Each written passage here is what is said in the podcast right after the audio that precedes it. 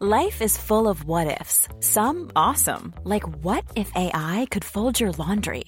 And some, well, less awesome, like what if you have unexpected medical costs?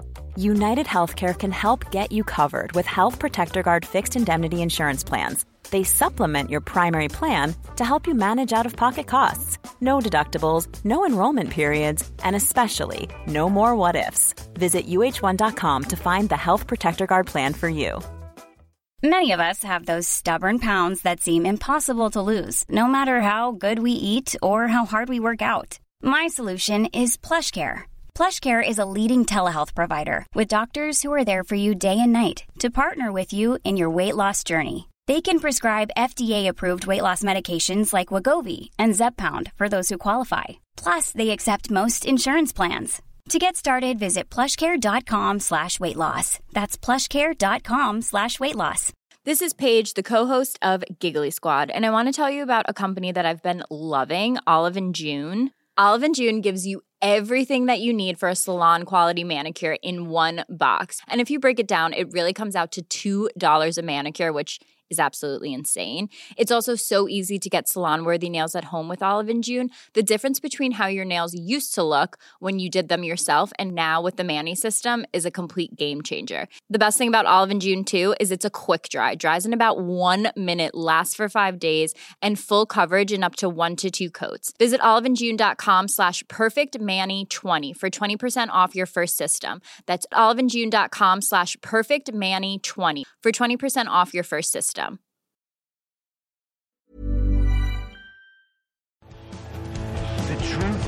Most convincing story that maps onto reality, and that's why the central narrative is falling apart. Right now in the United States, people should not be walking around with We masks. must see the central narrative for the fiction that it is. We are Americans. While elections are sometimes messy, this was a secure election. the founders began the fight for human liberty and self-governance, and it's up to us to finish the job. I tell you what, we are in a truth emergency right now. This is the end game.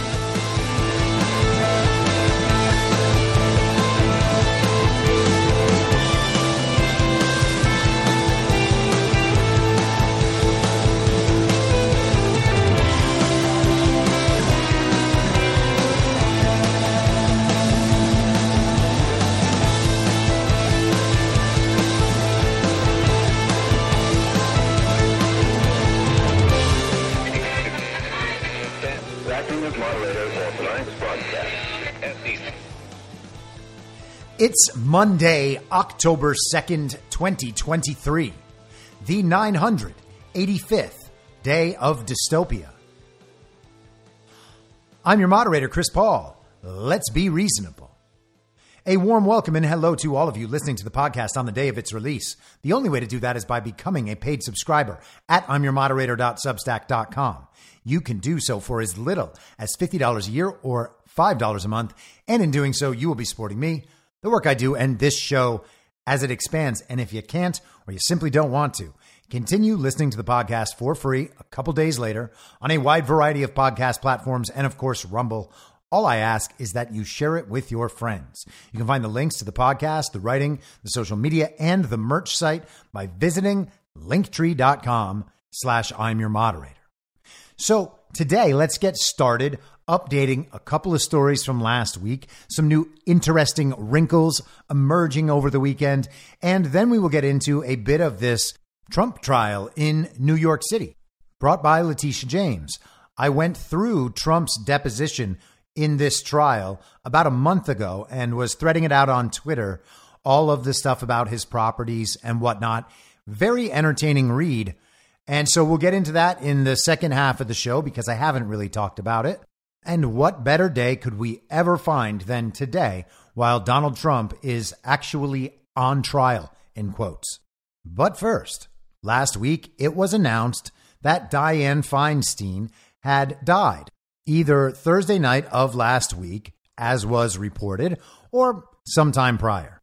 And when that happened, the speculation immediately began about who Gavin Newsom would choose to replace Senator Feinstein. He said that he was intending to choose a black woman who would be there through the elections in 2024, and then the voters' chosen California senator would take over. It would be a temporary role, but it wouldn't have to be a temporary role. That's just the intent going in.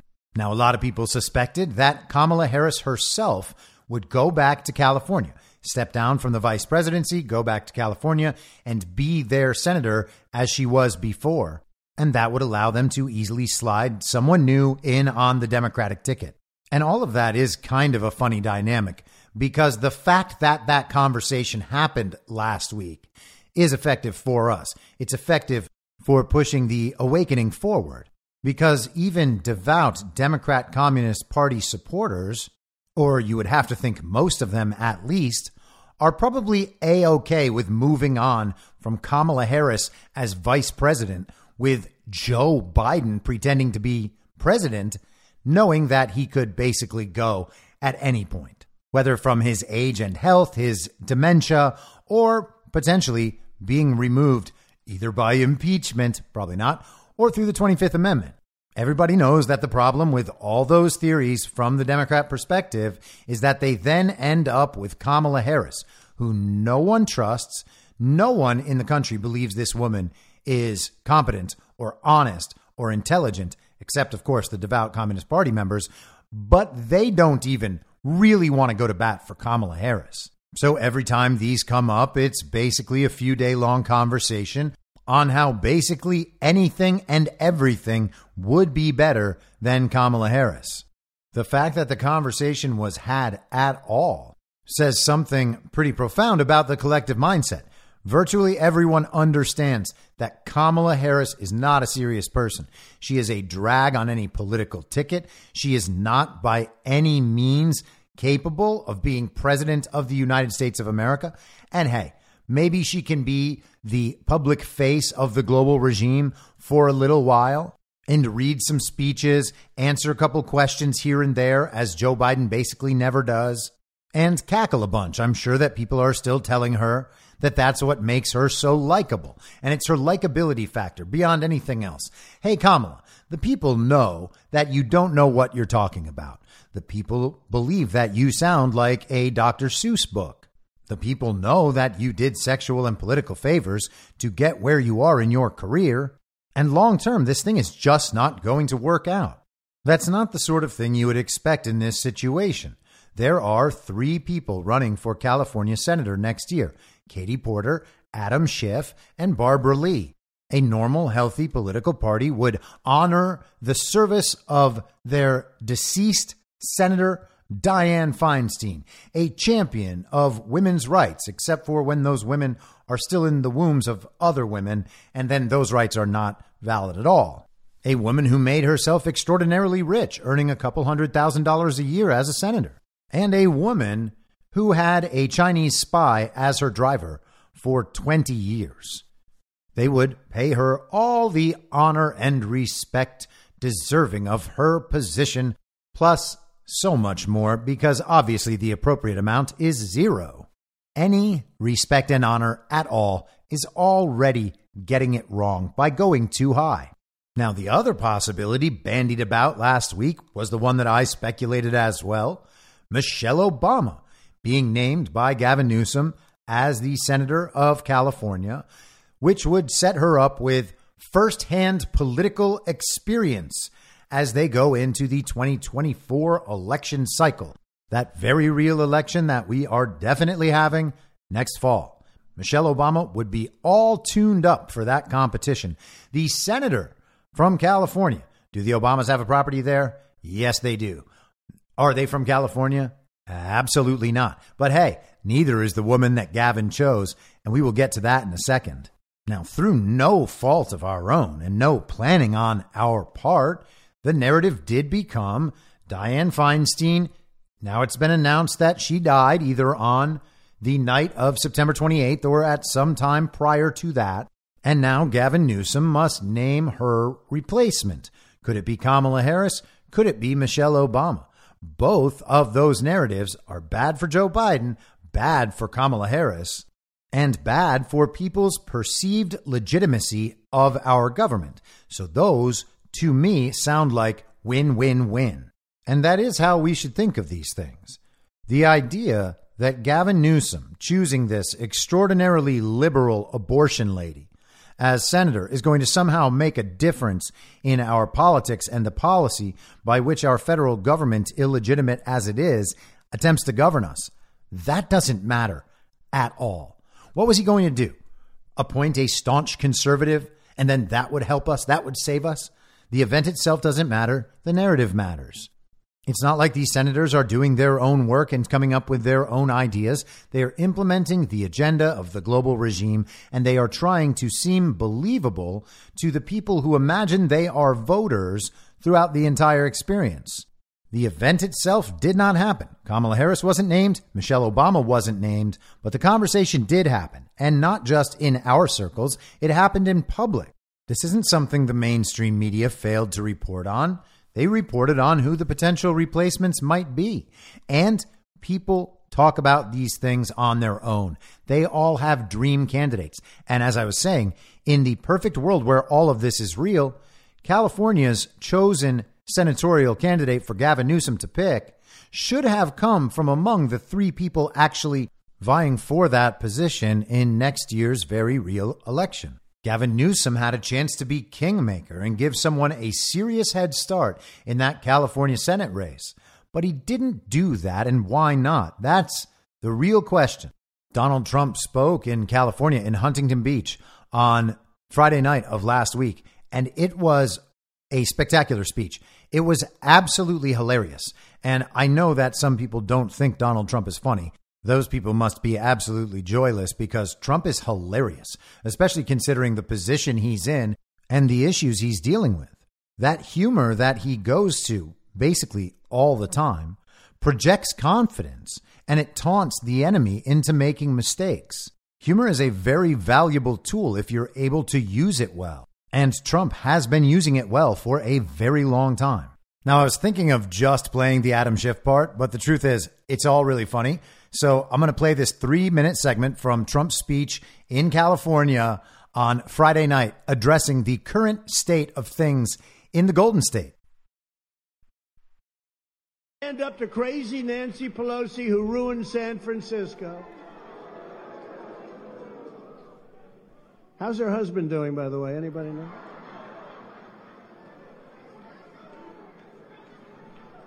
And she's against building a wall at our border, even though she has a wall around her house, which obviously didn't do a very good job.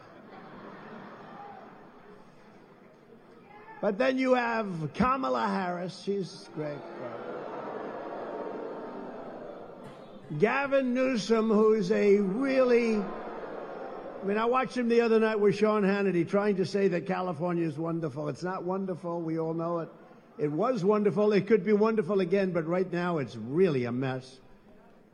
Maxine Waters, very nice woman, very, very. How come she can say things so violently? You will go in and attack them in a restaurant. You'll do this, that. Nothing happens. If I say peacefully and patriotically, oh, there's an insurrection going on here. Maxine Waters, if I ever spoke like her, it would be the electric chair times 15 for me. The man who fell in love with a Chinese spy that they wouldn't take off their top committee, most important committee, Eric Swalwell. What a loser. And then you have, of course, my favorite, Shifty Adam Schiff, pencil neck. He's known for one thing, the world's smallest neck.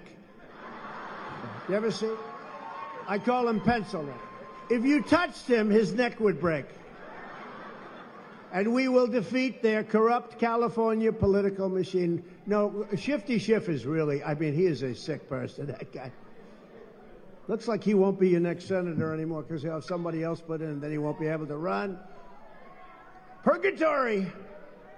Ah, that's too bad. I don't know that he would have won anyway, but now he probably won't be able to run, and he won't run against certain people because he wants to be politically correct, except when it comes to doing numbers on Republicans and keeping it going and hurting our country. But uh, it would look to me like he won't be there, but he's a disaster, that guy. They're all disaster. Crazy Nancy is a total disaster. She's nuts. Remember her with the beauty parlor, walking through the beauty parlor? Nobody else is to have their hair done. Then you have her. I, I don't know what happened to the owner of the beauty. You know, she's a big MAGA person. How about that? Think Nancy? Think Nancy was thrilled when she learned that the owner of that beauty parlor, where they taped her walking through with the hair and the whole thing, everyone else is like home, using suds on the hair like I do. But the most interesting part of that clip to me was his comments about Adam Schiff and the potential for Adam Schiff to end up being senator. He basically said it's not going to happen. Somebody else is going to get it. And then Adam Schiff won't even be able to run for the congressional seat that he has been holding. So he'll have given up the seat with no chance of winning the Senate seat, and then he will just be stuck in purgatory. So sad. Now, Donald Trump is usually pretty good at predicting these things, and I guess we will find out what happens with old Shifty Schiff. But now Barack Hussein Obama has come out himself to address claims that Big Mike might potentially be running for president. This is the Daily Mail last night. Barack Obama stays silent when asked if wife Michelle is running for president amid rumors, and they caught him on a paparazzi camera. Oh, Barack. Barack. Hey, Barack.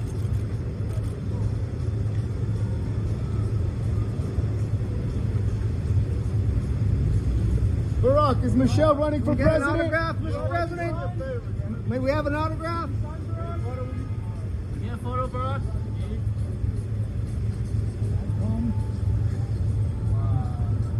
Now, I first want to say this is not news.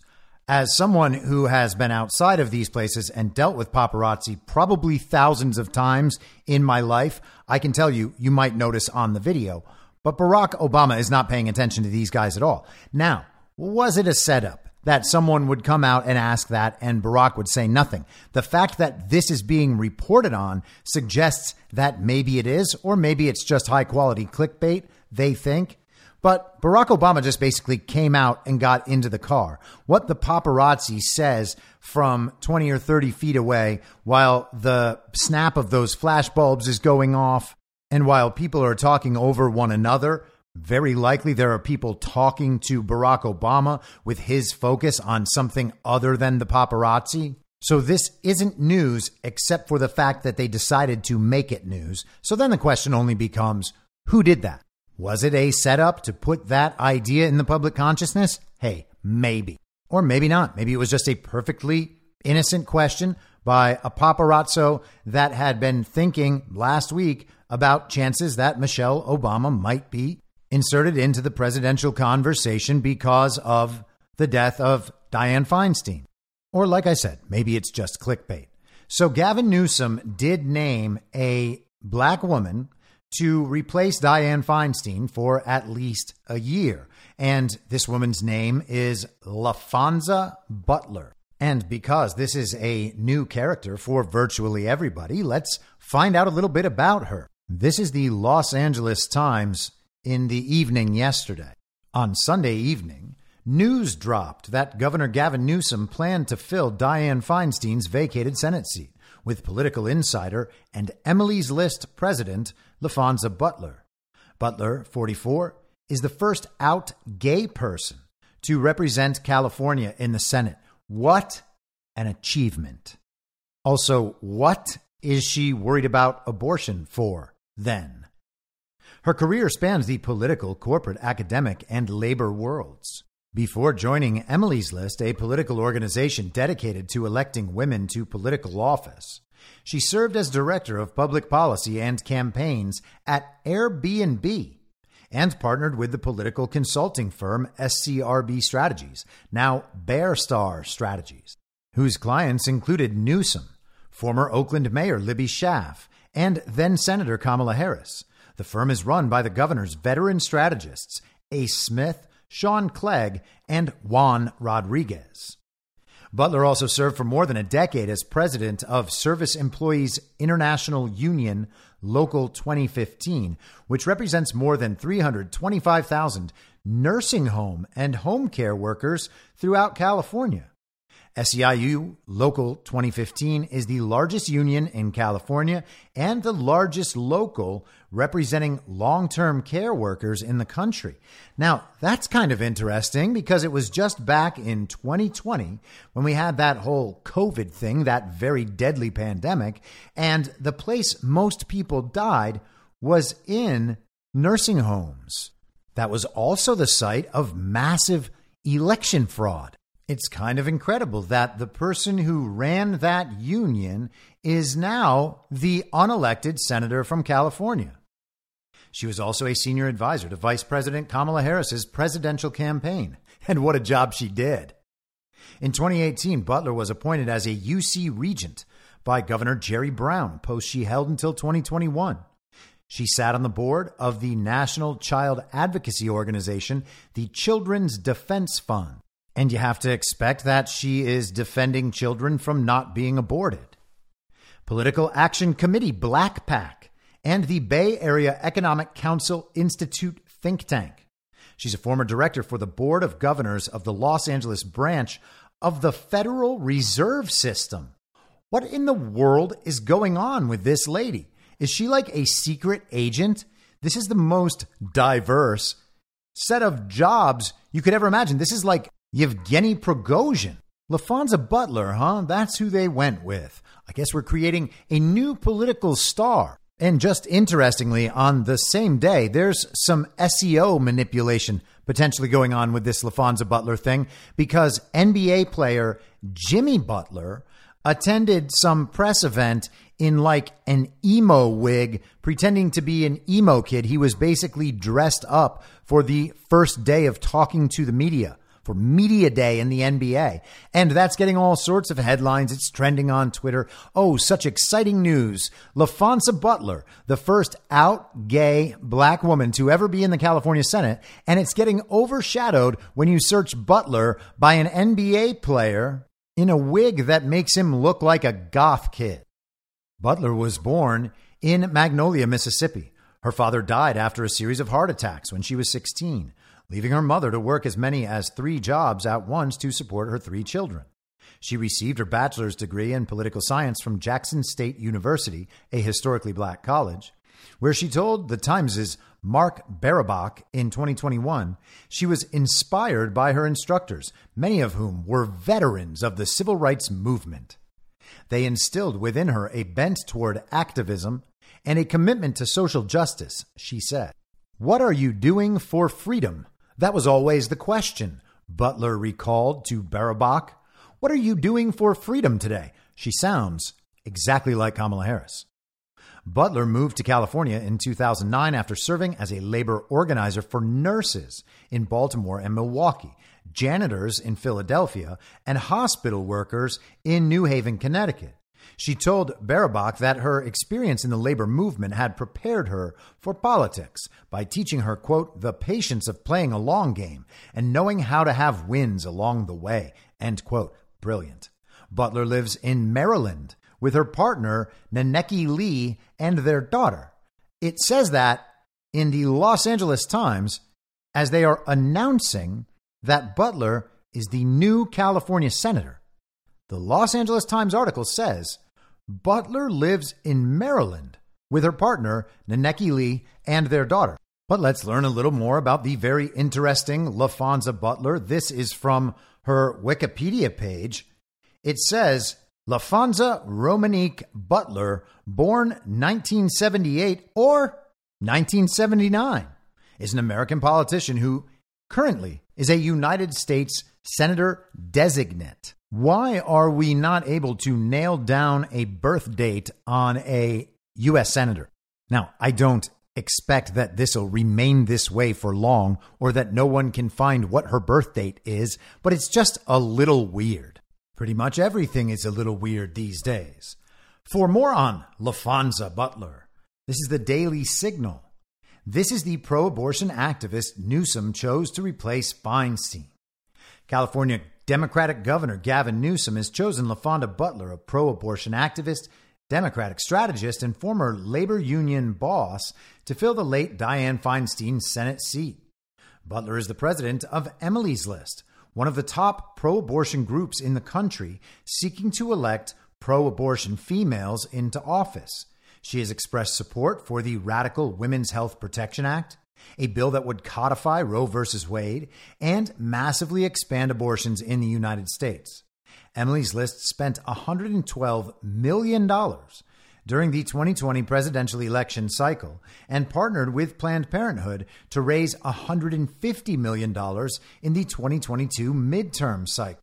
Well, that's pretty extraordinary. $262 million in the span of about two years spent on electing women to politics. That's how this was described by the Los Angeles Times. They did not say it was an abortion advocacy group. They said a political organization dedicated to electing women to political office. That's the full extent of the LA Times' description of what Emily's List is. But somehow, this organization that just seeks to elect more women in politics gets to facilitate the spending of $262 million in two election cycles, while the person running it was also the nursing home union lady. Plus, she lives in Maryland and was registered to vote in Maryland just last year and now she's going to be the unelected senator from California. Now, obviously, we have not even had this news for 24 hours, so it's going to be interesting to see how this story develops. But on its face, it looks like the Democrats had an opportunity to make a really big splash with their pick, or perhaps to be a kingmaker with one of the people vying for that Senate seat last year. Give one of them a bit of a head start. Allow them to run as the incumbent going into that cycle next year. And instead, we have LaFonda Butler, a person who was a virtual unknown until yesterday. But she worked with a PR firm handling Gavin Newsom and she worked on Kamala Harris's campaign. So that means she basically lives in California, I guess. But again, let's focus on the outcomes here. Does this event push the awakening forward or does it hinder it? I would say that this pushes the awakening forward. Someone who doesn't even live in California has just been named California's senator. How much more illegitimate can our government become? Now, I also want to update on the Ron DeSantis story. Last week, he attended the second fake GOP primary debate and proceeded to lose it to all the other six competitors. I said contestants the other day. Competitors, same difference. It's not a game. You're supposed to be telling people why you should be president, and you subject yourself to this clown show where Fox News script readers ask you who should be voted off the proverbial island. All of it is a joke. Ron DeSantis was around 30% in the polling back when this all began last November. And here we are 11 months later. He is struggling to hang on to double digits in most polls. He does not have 50% of the non Trump vote, according to these polls. And he has now lost two debates, not only to everyone there, but to Donald Trump, who was not there. He is almost certain to lose a debate to Gavin Newsom, who was taunting him last week, pointing out that Ron took the bait of doing this debate in the first place because, as Gavin noted, he's not even running for president. Ron just wants someone to talk to so that people will pay attention to him because he can't get attention any other way because he's a terrible candidate. But then Ron also lost a debate to Bill Maher. He did Bill Maher's show on Friday night and came out of that looking terrible. Ron DeSantis didn't even decisively win his debate against Charlie Crist, for governor last year, and Charlie Crist was set up there as a punching bag for Ron DeSantis. The Democrats didn't try to create a new star, someone to go against Ron on that stage. They gave the nomination to an old school Democratic political hack who used to be a Republican. But Ron was always going to win that election, so why bother running a real candidate? Now, some people are saying that Ron did okay in these debates. He may not have won them, but he certainly wasn't in last place. I would argue that is wrong. Ron is in last place. As I said, 30% a year ago, and now he's struggling to hang on to double digits. He's in third place in some states, fourth place in some states. There was a poll that had him in fifth place in New Hampshire last week. Every time Ron goes out in front of the American public, he looks smaller, whinier, more petty, more unprepared. Absolutely not what the TV had sold us for the last three years. Ron DeSantis is a myth for all intents and purposes. The other candidates are at least letting the country know who they are. People took Doug Burgum seriously on that stage last week. And Burgum is the governor of North Dakota and a businessman who was not by any means a national name just a couple of months ago. So Doug Burgum is actually improving his lot. So is Vivek Ramaswamy. Even Nikki Haley is getting better reviews than Ron DeSantis. Mike Pence has no business being up there in the first place, no matter what the truth of January 6th ultimately ends up being. Tim Scott, everybody's like, oh, well, you know, Tim Scott seems like a nice guy. Does he? Maybe he does. Maybe Tim Scott's a great guy. But the truth is, Tim Scott is a zero. And Chris Christie is just up there to be an attack dog against Trump because Ron DeSantis can't do that without pissing off MAGA. No one in MAGA likes Chris Christie, so he's able to talk about Trump like that the entire time, and no one's going to get mad at him because it's not like MAGA cares what Chris Christie says. Ron DeSantis can't go after Donald Trump. So Con Inc. has Chris Christie and the others do it for him. Doesn't really speak too well to Ron DeSantis' character now, does it? Does he defend Donald Trump at any moment? No, he sure does not. So Ron DeSantis has effectively destroyed his career. He will never get another MAGA vote. If Donald Trump comes out and says, Hey, everybody, this was all a show. I needed Ron to expose all these rhinos among the donor class and the media class and the RNC. And Ron actually took one for the team. He really is a great guy. And I'm sorry he had to go through that then maybe MAGA will vote for Ron DeSantis in the future at some point. Otherwise, Ron DeSantis is finished. There is no scenario where the GOP establishment just gets all of MAGA back under that wing of the party. They've tried to say that MAGA is destroying the Republican Party, and okay, if that happens, so be it. Why do we need a party? And there was disagreement about this from back in the days of the founders. Parties aren't some necessity to our politics.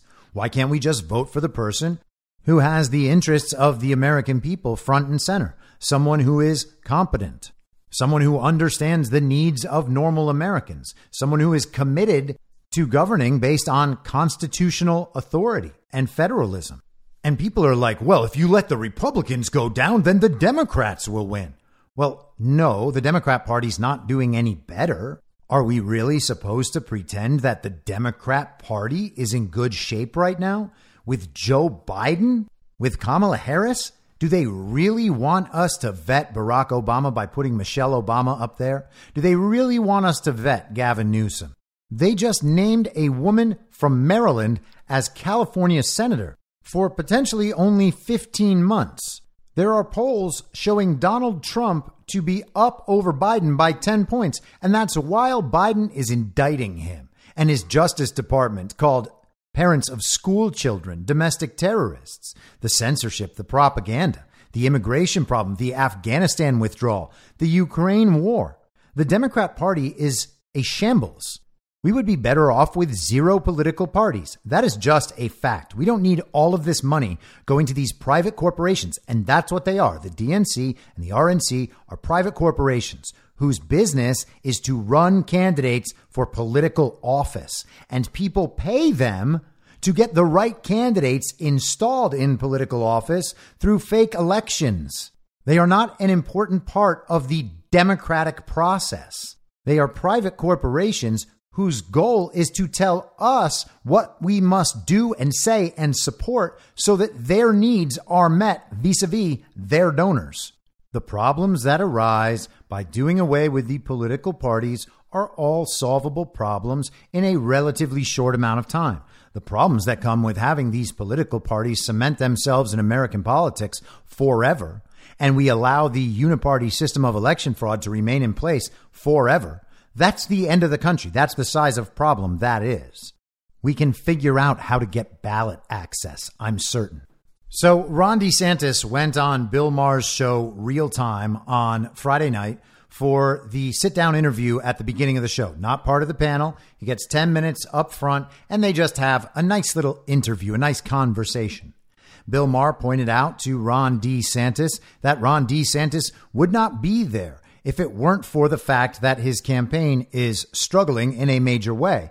So it should be pretty clear what Ron DeSantis is doing there. He is there to deliver the message to elitist centrists that unless they put aside their attachment to Joe Biden and consider voting for the centrist Republican, which is what Ron DeSantis is branding himself to be, they're going to end up with Donald Trump again. Ron DeSantis is in Hollywood on the Bill Maher show courting wannabe elite fake centrists. That is what he's doing. He wants that Democrat vote. People out there think, no, Ron DeSantis is the smiter of wokeness. He's the one who's going to take on the regime. Just look what he did to Disney World. He would never get the votes of Democrats. Yes, he would. Yes, he would. He would be presented to them as a smart and responsible alternative. And of course, the point is that they are still working to elevate Gavin Newsom and Ron DeSantis so that they will face off. The centrist wannabe elites in the mainstream media, places like the Daily Wire and the Blaze and MSNBC and CNN, they will talk about how this is the public conversation America wants to have. The leftist viewpoint against the against a true conservative with true conservative values, blah, blah, blah. And so the idea is to elevate them as alternatives to Biden and Trump. It does not matter how much those leftists and the Hollywood types will defend Joe Biden against a conservative or will defend Joe Biden when it comes to certain issues and policies and priorities as part of the agenda. They do not want Joe Biden back because they know that Joe Biden makes them look foolish. They want an alternative from Joe Biden that never forces them to admit how foolish they were to support Biden in the first place. Shuffle Joe Biden right off the stage, replace him with Gavin Newsom or Big Mike or someone else, and they can just get behind that person, never admitting ever that it was wrong to support Joe Biden. At that point, it won't even matter if Joe Biden is found guilty for all of his family's many crimes. They will tell everybody that that's all in the past and that the thing is, as good people, we need to be focused on the future. We need to be looking forward, looking ahead, because that's where all the important stuff is. We don't want to look back on the past where we all pretended that masks and lockdowns worked and that it was a good idea to segregate society and force people to take an experimental gene therapy. We don't want to look back where we covered up election fraud and we covered up and censored the people trying to tell us about the corruption of the political candidate we were supporting. They don't want to go back and look at any of that stuff. Get Biden out, bring someone in. You have your perfect dichotomy between Newsom and Ron DeSantis, and everybody can move on. And establishment Republican wannabe elite, fake centrists feel the same way about this. This is a party of false decorum issue, and looking through that lens will always show you the truth about these situations. All of those people in the uniparty right think that they were right the entire time about all of these issues relative to the uniparty left. And they don't want anybody to notice that any of us even exist and that we were saying all of these things and supporting positions that they all called conspiracy theories or irresponsible or extreme in some way. They preached responsibility to us and presented themselves as the responsible conservative voice so that those on the uniparty left might take them seriously and give them more power and more social credit. And that dynamic certainly has not changed. That's as relevant as it was back in 2020. You get rid of Donald Trump, replace him with Ron DeSantis, and all the things that they were wrong about immediately go away. Then the Uniparty right can join with their friends on the Uniparty left and continue their project of marginalizing MAGA America First viewpoints. If Ron DeSantis wins and Republicans win next year, guess what that means to all of conservative incorporated media? They solved the problem of election fraud. Don't believe me? Let's hear Ron DeSantis on Bill Maher's show the other night. Well, to quote The Godfather. but you campaigned for, for election deniers in 2022. This I do not forgive. Well, to look. quote The Godfather. I, I, I, I mean, Kari Lake, who said Biden is an illegitimate president. Trump didn't. Well, now she's attacking me, so maybe I did make a mistake there because uh, she's out there saying she, she's you, trying to say that we mandated vax in Florida when we did the opposite. We protected people even from private mandates. So, so, so that may have been. But Trump but, lost the election, right? Yeah, yeah. Okay. So how about that? Ron DeSantis on stage in front of a national television audience on HBO, a place where he can reach liberals with his message, and rather than sticking up for election integrity in this country, he pretends that there is no problem at all in the first place. Bill Maher tells him it is unforgivable that Ron even supported Kari Lake last year because she's an election denier. And then DeSantis switches the subject and he talks about Kari Lake attacking him, talking about their vaccine program in Florida. And there was a vaccine program in Florida. Ron was encouraging people getting the shots. He went out and did events. There was one that I point out rather often where he went around and began giving first access to these shots to veterans of World War II and Holocaust survivors. He actually went around focused on the only people with a living memory of World War II. And now everyone who supports Ron talks about how those vaccines are bad and dangerous and tries to blame them on Donald Trump when they were the people out there getting them and supporting them and telling everybody else to go get them. Ben Shapiro, go get the vaccine, dopes. You can go back in these people's tweets and see that they said these things. They supported getting the vaccine. They proudly announced their own taking of the vaccine. But Ron tries to switch subjects. And then Bill Maher just simply asks, But Joe Biden really did win, right? Yeah, yeah, Ron says. Yeah, yeah. Yeah, let's not even talk about that subject. Joe Biden definitely received 81 million real lawful American votes. I said from the beginning that this movement would be committed to denying election fraud. And that is what they are. It is with the candidate now, it is on national television. Now, I said this would happen 11 months ago. Is it because I'm good at predicting things? Well, part of that is true, but it's also just the logical conclusion of understanding where we are going, the directionality of what is happening right now in this awakening process. We know that we are going to get to the end of these stories. If Ron DeSantis is going to put himself up as a candidate for president, then he's going to get vetted by MAGA and he's going to get vetted by Anons and other people online who are going to dig very deep into everything available about a candidate. At some point, the conversation about election fraud was bound to come up. Now, I started bringing it up 11 months ago to all of the DeSantis Simps, all of Ron's supporters online, and they still have not come up with a good response to that because there is no good response to it. The regime stole the election so Donald Trump would not continue to be president. Donald Trump is the threat. They want Trump removed, everything he represents, everything his supporters represent, everything that is happening on the global stage that is preventing the one world global order from emerging successfully through this great reset and then into the 2030 agenda. Anything that is holding that back is a problem for them. And so they have waged a hate campaign, among other strategies, against Donald Trump and his supporters and the ideology, and other countries around the world joined in that ideology and joined in this movement for sovereignty.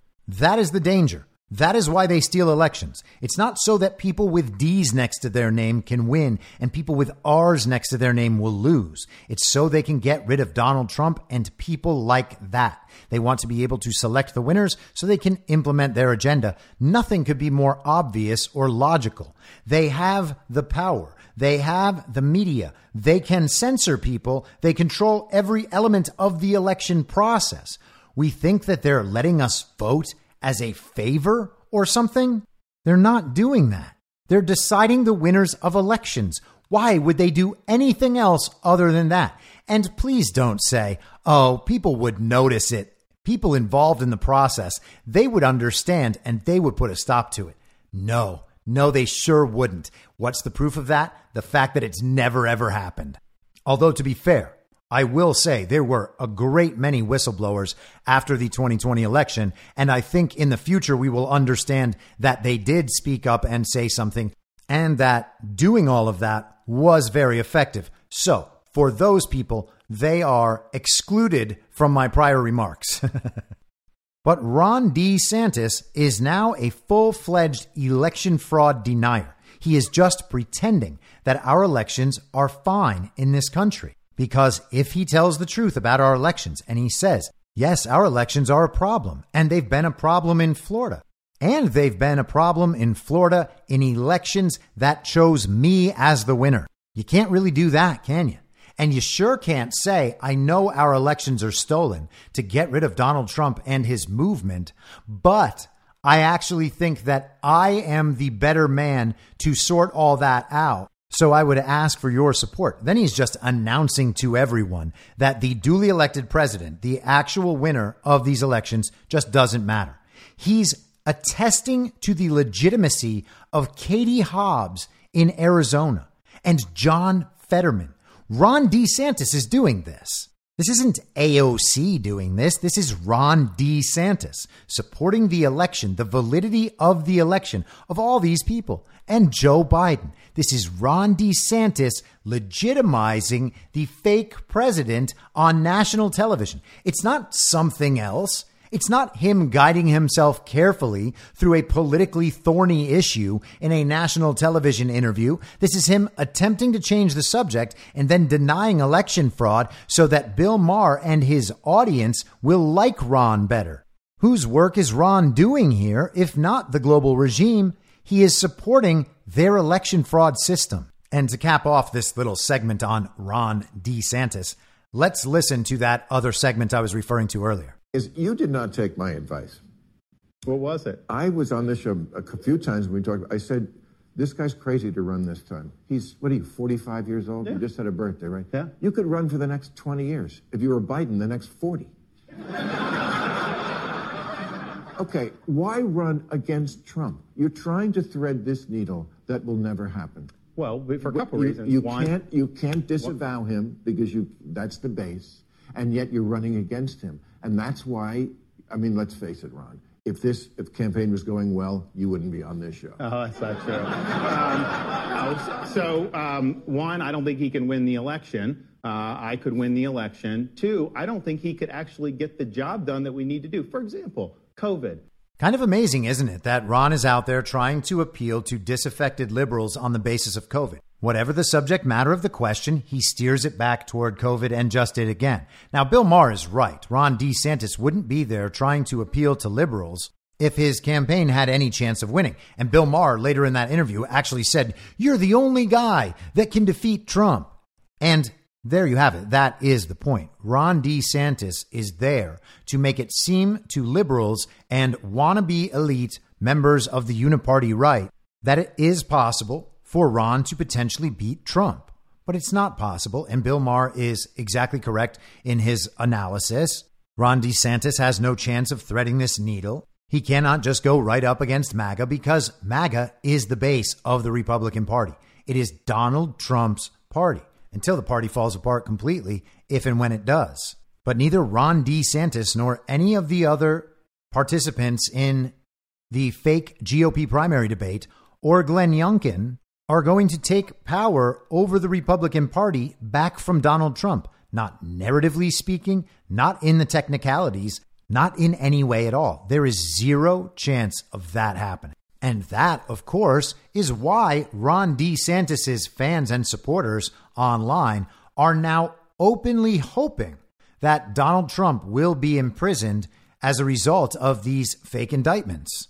And we will get back to that in one second. But first, the National Pulse published this on Saturday about one of DeSantis's key simps. This is one of the people who was in the DeSantis simp op from the very beginning, all the way back in January 2022, if not earlier. That was how long ago the DeSantis comms op was set up. And there are pictures of all these people down in Florida meeting all of these key DeSantis simps were in those pictures with Ron and Christina Pushaw. They were in the governor's mansion. This is a coordinated communications effort. The headline in the National Pulse reads DeSantis booster Dave Rubin attacks Kari Lake as an election denier. Ron DeSantis booster Dave Rubin has denounced Arizona Senate candidate Kari Lake as an election denier. In the latest example of the Florida governor's camp weaponizing leftist smears against America First conservatives. Lake, who shared Donald Trump's concerns about the conduct of the 2020 election, became one of the election integrity movement's leading lights after her own run for governor of Arizona, successfully exposing major flaws in mail in ballot signature verification in the Grand Canyon state.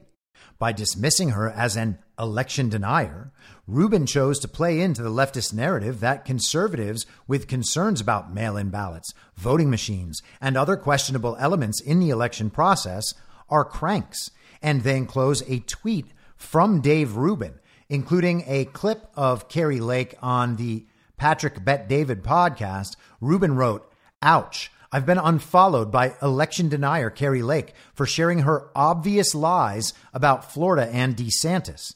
Ironically, she came up to me at the debate yesterday and said, Don't take it personally. Here's a parting gift, Kari. And so he posted that clip.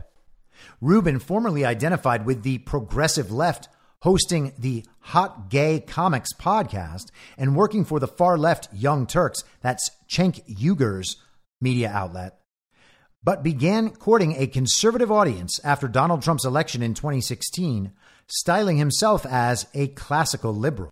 He has proven a strange fit for Team DeSantis with Jenna Ellis, one of the Florida governor's leading online surrogates, having previously criticized him for using a surrogate mother to procure children for himself and his gay husband.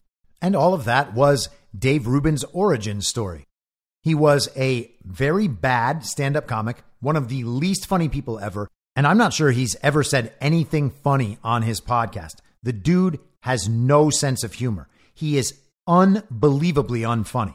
And I was friends with a bunch of comedians in Los Angeles, and I tweeted at Dave Rubin way back when that Rubin calling himself a stand up comic is insulting to the craft and work that is stand up comedy. But he sure kept going with it, calling himself a stand up comic. He was mentored in his interview process, he says, by Larry King and he was a host on Young Turks before branching out to his own well funded podcast, where he was immediately able to interview quote unquote major players within, for instance, the intellectual dark web, all of the elite media groups, the elite think tanks, the professors, all of that immediately gravitate toward Dave Rubin's show.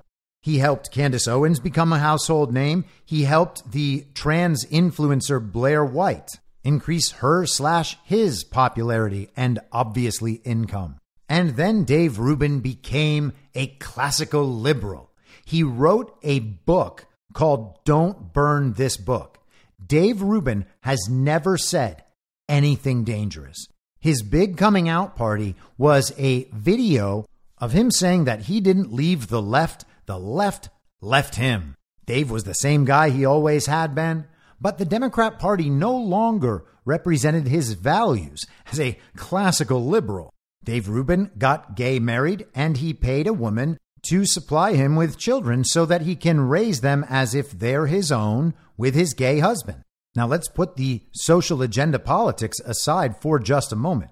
Is that something that should happen in a good and moral society? Should women be paid to create babies so that two men can pretend to be those babies' parents? It seems like maybe we're at the point where we could explore the answer to that question actually just being no, but not yet. We have to go full Weimar before this begins to wrap itself up. Dave Rubin, who by all characteristics except the people he interacts with, is just a regime uniparty left figure, is now treated as a thought leader among the uniparty right because he used to go on Joe Rogan and because he kind of pushed his way into being considered part of the intellectual dark web because all of those IDW figures would appear regularly on Dave Rubin's podcast. That's how Dave Rubin came to associate himself with the intellectual dark web. There is nothing intellectual about Dave Rubin. He is a dumb guy who does not have his own thoughts. His whole thing was learning something new on his show and then asking every single guest about it for the next year. He is now using the language of the left to marginalize MAGA. He is saying election denier. And it is a very, very strange strategy at this point. It smacks of desperation because we are getting closer and closer every day to the full exposure of all of this. They wanted Trump to just go away, to just ride off into that good night. He could simply concede and admit that they really won the election, and then he wouldn't be facing any of these legal troubles. He wouldn't be running for president again, quote unquote and the party could just be handed over to Ron DeSantis, who would tell everybody after winning that our elections are really okay. In fact, we've fixed our elections in Texas and Georgia and Florida and in Virginia. And the GOP establishment has a brand new crop of great governors Glenn Youngkin, Brian Kemp, Ron DeSantis, now president, and of course, Greg Abbott. This is the new brand of conservatism. It's like the Republican version of the squad, and they will lead us into our non Trump future. Just get rid of Donald Trump, get rid of MAGA, and all of that can bloom. Except Donald Trump's not going anywhere, and neither is MAGA. This is a real thing in the world that the Republican establishment is going to have to deal with at some point. Kicking and screaming, I guess. We have Ron DeSantis's formal comms team and the candidate himself denying election fraud. The comms team calling Kari Lake and by implication, everyone who understands our election problems, election deniers, embracing the talking points of the left. There is no future for that. Directionally, again, we are headed in the direction of the awakening. Well over 60% of this country already understands that cheating affects the outcome of our elections. And of course, the numbers are even higher among Republican voters. And yet, the candidate of the establishment, the chosen and anointed candidate, all Ron had to do was perform. All his comms team had to do was relay a positive message about Ron DeSantis and create an effective gap between who and what Ron DeSantis is and what he would be with Donald Trump, who he is, what he will be. They failed to do that. Why? Because they spent Three years at the intellectual kids table on Twitter. They learned about what the American people thought in a censored environment that cut out the voices of MAGA. And they know it's true, and they still have not accounted for it. It has been a year since people began getting allowed back online. It's been a year for me on Twitter, a full year.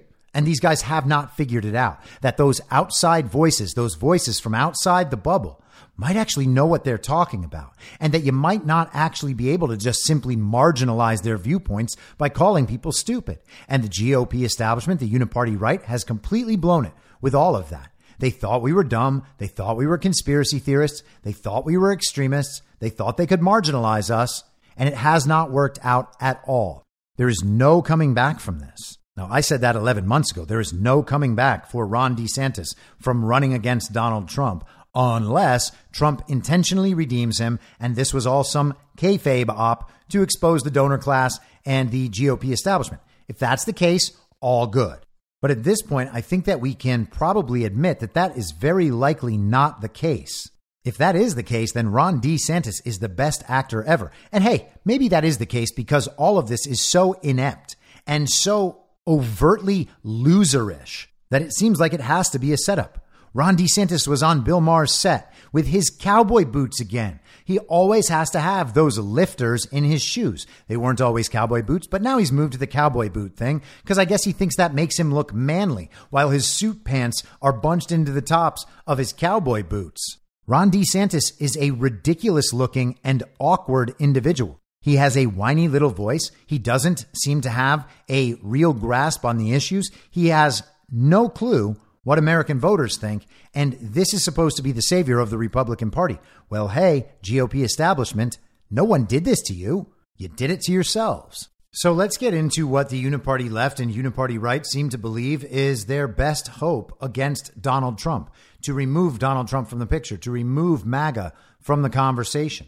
They really believe that all of MAGA will just join up behind the uniparty right candidate if Trump is removed. That we would all just then go vote for Ron DeSantis, obsessed with the Democrat Republican paradigm.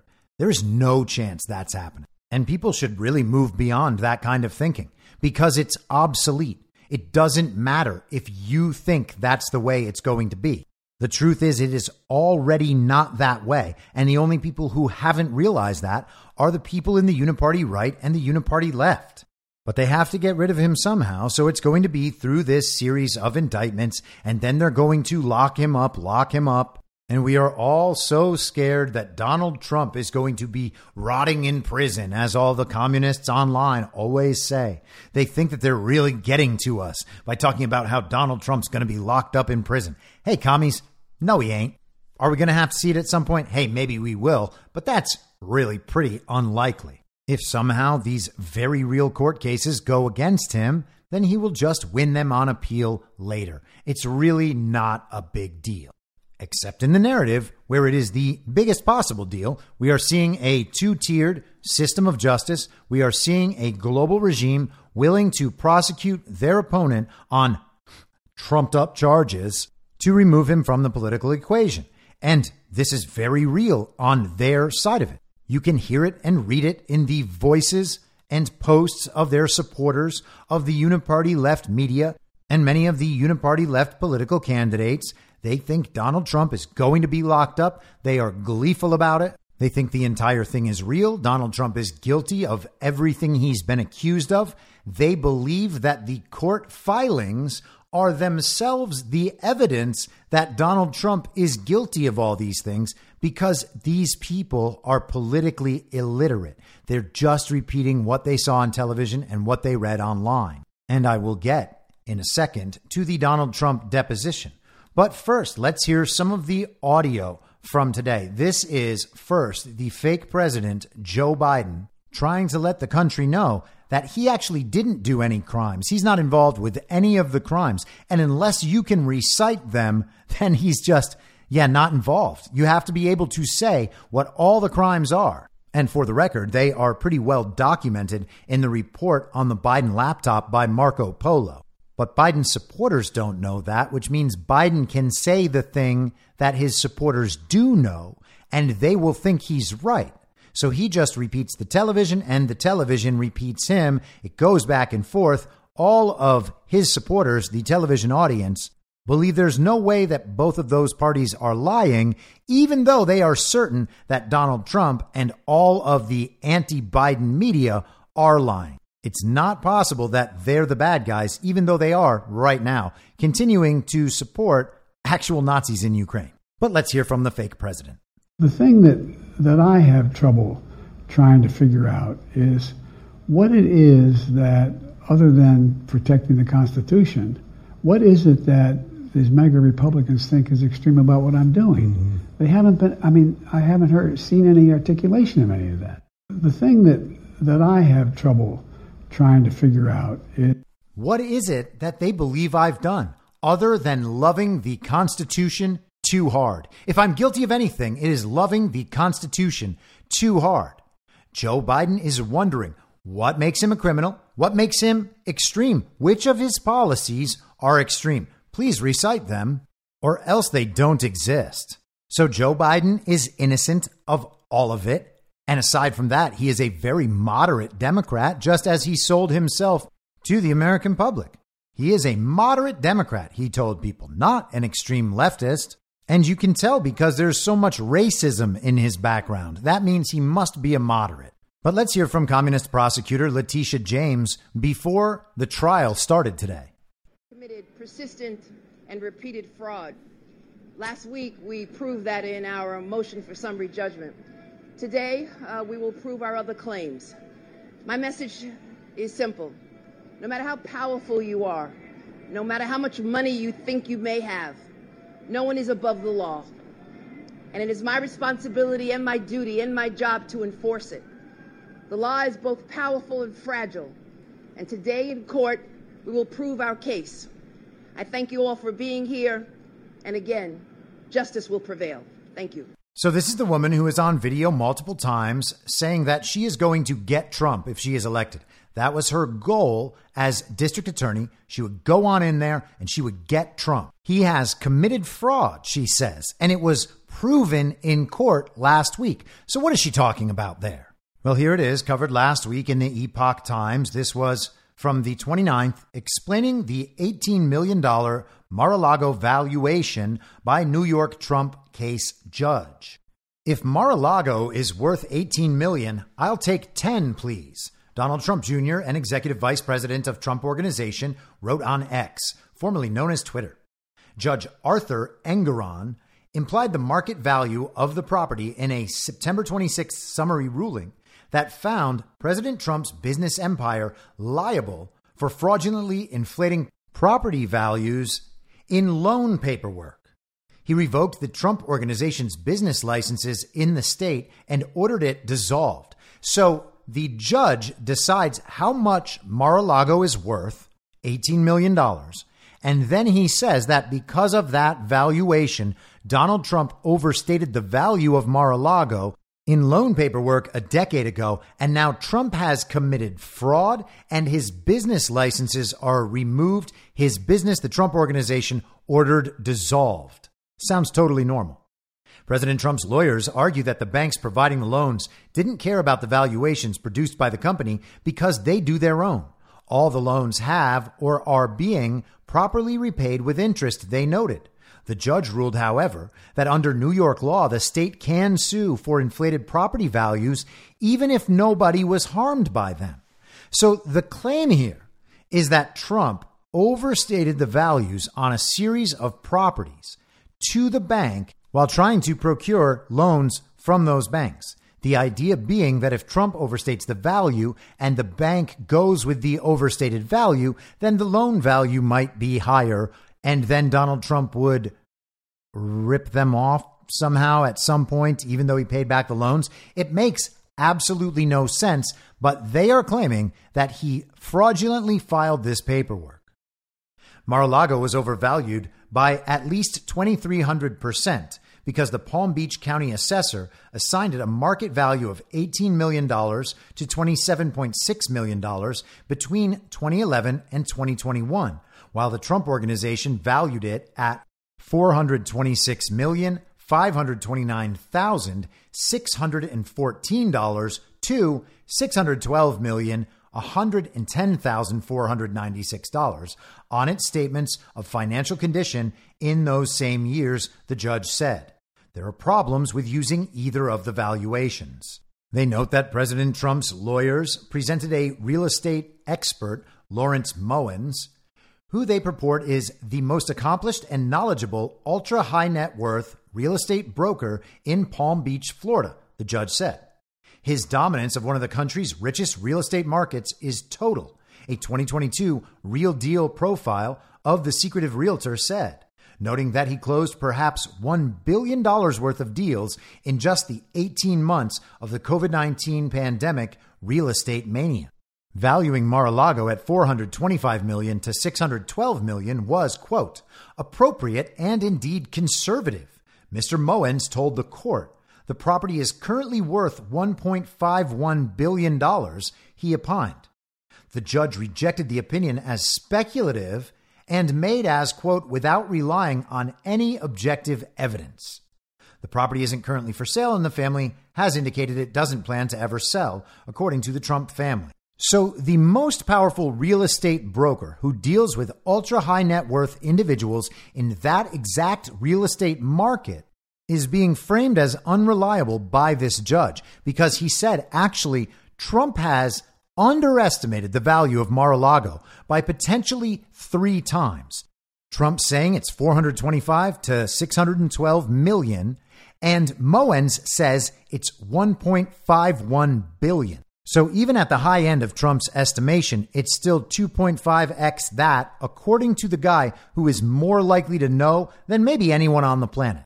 The president's son, Eric Trump, said the real estate circles in Florida are laughing at this foolishness. He pointed to real estate listings from the area showing homes ranging 5,000 to 11,500 square feet and farther from the beach than Mar a Lago, listed at prices up to $40 million. Now, those are probably very nice and extravagant houses, extraordinary by any relative standard, except relative to Mar a Lago, which is itself a one of a kind property, which at some point may just be deemed priceless. But we're meant to pretend that it is worth no more than a standard rich person's house in Palm Springs or Malibu or Brentwood. $18 million for Mar a Lago. Who would even take that seriously? Now, let's go through some of Trump's deposition in this case. As I said, I covered this on Twitter uh, a month ago, September 2nd. The deposition itself is about 480 pages long, if I remember correctly. And I think I went through 300 or maybe 320 pages of it. I didn't end up finishing it. But I started out by saying this Trump testimony is fun. They ask him a question and he goes into elaborate stories. It's like reading Art of the Deal. And it really, really is like reading Art of the Deal. He ends up talking about all of these properties he acquired and how he acquired them and what he did to them and how that changes their value in a real estate sense. And you can see, as you can in Art of the Deal, or if you ever take Donald Trump seriously and actually listen to him, he knows exactly what he's talking about, and he has a wealth of experience and knowledge in this particular field. And so I enclosed a screenshot, as I do in many of these posts. And Trump said in this transcribed deposition, when I bought Mar a Lago, I paid $8 million for it. And today I think we're going to be bringing in people that will tell you it's worth a billion to 50, billion and a half, maybe more than that. But I bought it for $8 million in 1985 or so. So the property he bought for $8 million 40 years ago is now only worth $18 million. That's what the judge is saying. Despite the fact that Trump notes pretty clearly back when back when this deposition was taken, which is April 13th, 2023, that they would be bringing in people that would attest to the fact that that property is worth between $1 billion, $250 million and $1.5 billion, not $18 million. It's preposterous. Now, throughout the deposition, there is a lot of verbal sparring between Donald Trump and Letitia James's attorney who's conducting the deposition.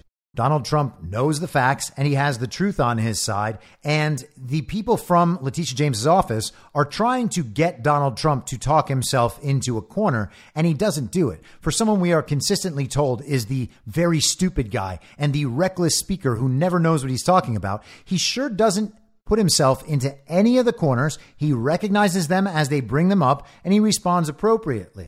So the questioner in these situations is a man named Kevin Wallace. And of course, Letitia James notes in her open of this deposition that Donald Trump has the right to claim the Fifth Amendment and not do the testimony, thereby not incriminating himself, and he declines happy to represent himself.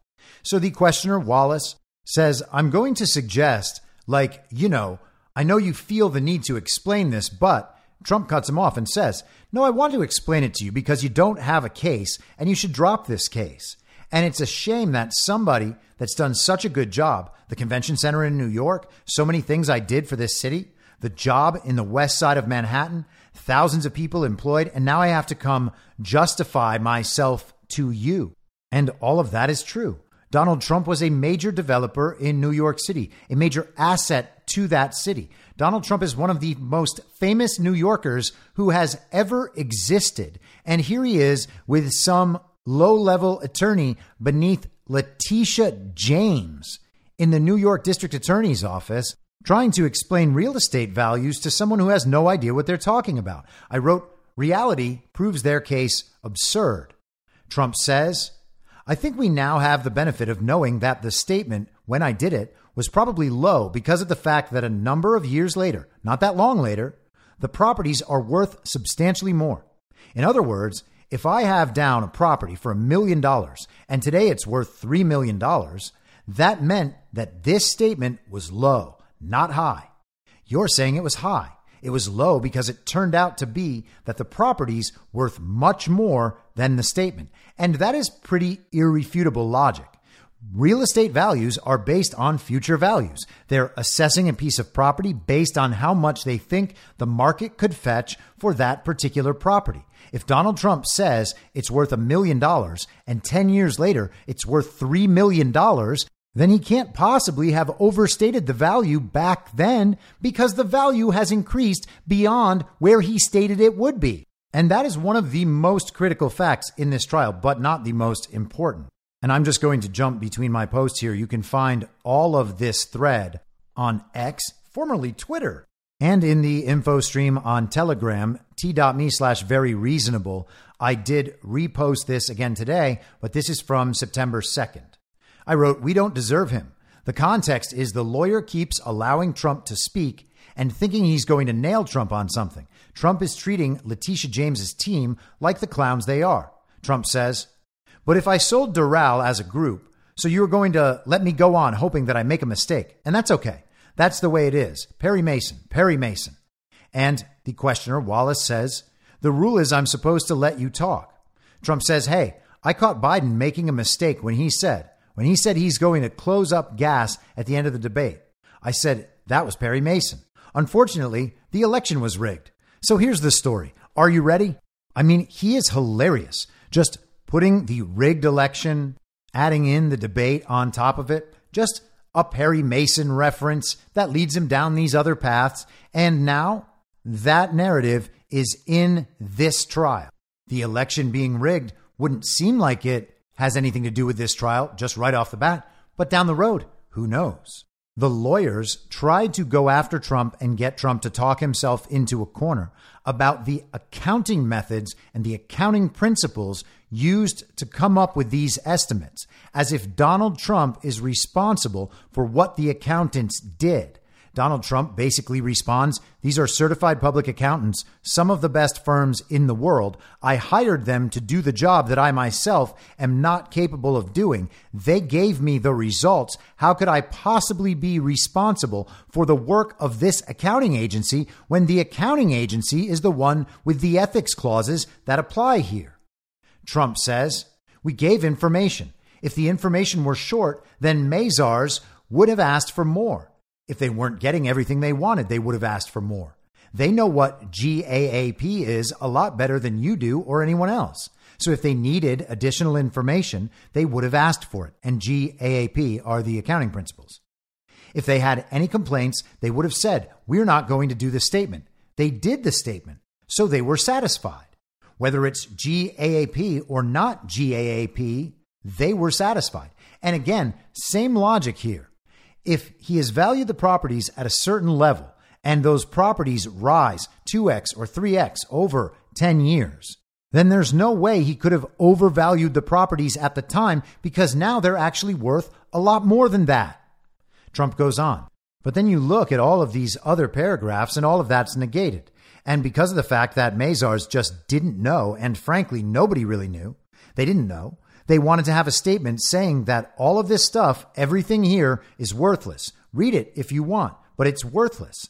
That's why when you say that a bank borrowed money on my statement and yet they read two pages worth of stuff saying, don't rely on this, it says, don't rely on management. Don't rely on anything. Right in here, as clear as you can. And very good lawyers have told me this is a case that should not have been brought because of the worthless clause. They said, I can't believe it. And when people read this clause, they say, how the hell could they have sued you and put you through this stuff? And so he's talking about what's called a worthless clause, which is a statement that says these estimates are just estimates from our side. This wasn't the result of a thorough assessment and appraisal. These are just estimates of the property's net worths. You, being the bank, you, the people considering whether or not to loan me money, it is your due diligence to go through and have these buildings appraised so that you know whether or not the values are properly represented and you will not fund loans based on a property that you cannot substantiate yourself. So Donald Trump was asked to list the buildings and the values, and that is what the accounting firm did. But they are going after Donald Trump saying that he overvalued these assets on this form prepared by the accountants, despite the fact that this form also has a two page long worthless clause, which tells the banks everything we're about to say here is worthless. This stuff cannot be verified. This is a list and an estimate, and that is all. That really is what's happening here. That is what's happening here. I go on. This case against Trump is absolutely insane through 140 pages. It's so ridiculous that he's even subjected to this. They keep going around in circles. The lawyers are trying to get Trump to admit that he misrepresented the values of his properties. Their central claim is that he overrepresented their and Trump's value to the bank, even though the properties are all worth far more now than the values on the statements, and he did not include the Trump brand in his valuation at all. Then, Peekaboo James, that's Letitia James, her team tries to claim that Trump didn't properly address accounting standards, even though the accounting firm preparing the statements received everything they needed, did not note any issues, and issued their statement as planned. They're also intentionally overlooking the fact that there is a 1.5 page long worthless clause in the statement that tells the bank at length that they need to do their own appraisals and that nothing in the statement should be considered anything more than a rough estimate. Peekaboo's attorneys are trying to make it about Donald Trump personally, not properly following accounting principles in a statement that is nothing more than a partial list of Trump properties and their rough estimate values, where the statement itself says the numbers are meaningless. These people are insane. And of course they are. Trump says on page 138 I mean, no bank, no bank would make a loan on this document. And yet you're suing me based on this document. And I don't say my lawyers, I say lawyers that have seen this say this case is a disgrace because you have the strongest worthless clause that they've ever seen, a disclaimer clause that they've ever seen. And you're being sued on a document that disclaims right on the first and second page. He is being sued for fraud about a document with a 1.5 page section saying that that document should not be taken as some sort of hard truth. Look, page one, one, page two, two pages saying that this document is worthless. And you're suing me on the fact now. Then, in addition to that, the numbers turn out to be the exact opposite of what you said. Because when you carry this forward eight years, six years, seven years, these numbers turn out to be they turn out to be actually the exact opposite of what you're saying in the lawsuit. And that's the ultimate appraisal. You know, the ultimate appraisal is gee, six years later, it's your Doral is worth a fortune. Six years later, Mar a Lago quadrupled in value or more. He goes on. In other words, this is saying we don't know what's going to happen in the future, but we're in the future. And I can tell you that the numbers in this statement are the exact opposite of what you sued me for. The questioner, Wallace, says, I'm going to move on to the next paragraph. Trump just continues. It's the most accurate appraisal I've ever seen because we can now say, you have these numbers. And now you have a number of years later, not extraordinary number of years later either, not a lot of years. A number of years later, you have numbers that are much, much higher due to lots of things, including inflation and this and that. But whatever it is, it doesn't make any difference. So these numbers turned out to be the opposite of what you sued me for. Trump goes on. It's nothing near. I'll even take something off. We'll take a little discounting, okay? I know discounting even better than you do. We'll take a little bit off, okay? Because it's not big. But you're talking about numbers that have gone up in some cases many times. I mean, I won't go into specifics now because why should we give you early warnings? But when we testify, we're going to have numbers that are going to knock your socks off. The numbers are very, your numbers are so incorrect. They're actually so low, your numbers. So Trump knows how much his properties are worth, and the New York district attorney is just pretending that Trump lied about the values of these properties when the properties are worth more than he had listed in this document, while the document says don't trust these numbers. And somehow this is being called fraud on Donald Trump's part. I said it's crazy how stupid this case is. And here is Wallace. Do you know why current tax liabilities aren't listed? Trump says, I don't know, but they mention it. They put it out there. So the bank is now saying, oh, they didn't talk about the tax liability. Oh, they didn't. So the bank, if they're going to use this statement, here's what's going to happen. The bank is going to look at this and they're going to say, all right, let's throw this thing out. Wallace said, Who made the decision not to include tax liability? Do you know? And Trump says, Probably either Mazars or the accountants. I don't know. Probably certified public accountants. The accountants, meaning people at Mazars, Trump says, by the way, they list it here. It's not like they don't list it. They list everything in the kitchen sink here because they want a bank to know. You said I defrauded banks, even though they got 100% of their money. They got 100% of their money and they took in approximately $280 million of profit. And you're suing them instead of going after violent criminals. So basically, everyone did fine on these deals. Trump didn't defraud anyone. He didn't rip anyone off. The banks made a great deal. Trump made a great deal. The real estate values are for far more than Trump listed in these documents. The documents were prepared by certified public accountants, very expensive professional accountants. They didn't have any problem with what Trump turned over. They didn't have any problem making the statement. And the whole statement had a worthless clause letting the banks know that these are just a rough estimate from their perspective and not something the bank should work off of. The bank has to go out and do its own appraisals of these properties. I wrote, It's amazing, isn't it, that while they're always saying Trump is stupid and reckless and dishonest, they've never actually gotten him on anything. They're not getting him on any of this either because it's all nonsense and the indictments are fake. This is Trump speaking. That's why we have law firms. You know, we have law firms that do this. In addition to accounting firms and this particular firm, we also have law firms that do this. They do their own form of audit. But look, after 11 million documents and years and years of harassing me, they came up with nothing. They came up with nothing. And as a friend of mine said, you must be the most honest man in the world. I believe 11 million pages, but a lot. And you've gone over them, and so have others. And friends of mine have said, you are the most honest person in the world. So we've done a good job. Don't get credit for it. That's okay. There's an interesting point where Trump's lawyer, Mr. Kise, is arguing with Kevin Wallace from Letitia James's office. He says, Are you asking the witness to guess? Wallace says, I'm asking if he knows, Chris. If the answer is no, he can answer no. Clearly a guess since he's not seen the thing for 10 years. Wallace responds, Do you want to testify for him for the rest of the day, Chris? Mr. Kise says, I don't, but we're here going over statements of other people that he's already told you he has. You're getting the same answers to the same questions over and over again, and you keep wanting to read out, except to the extent noted. I mean, it's just, you can do it. It's your seven hours.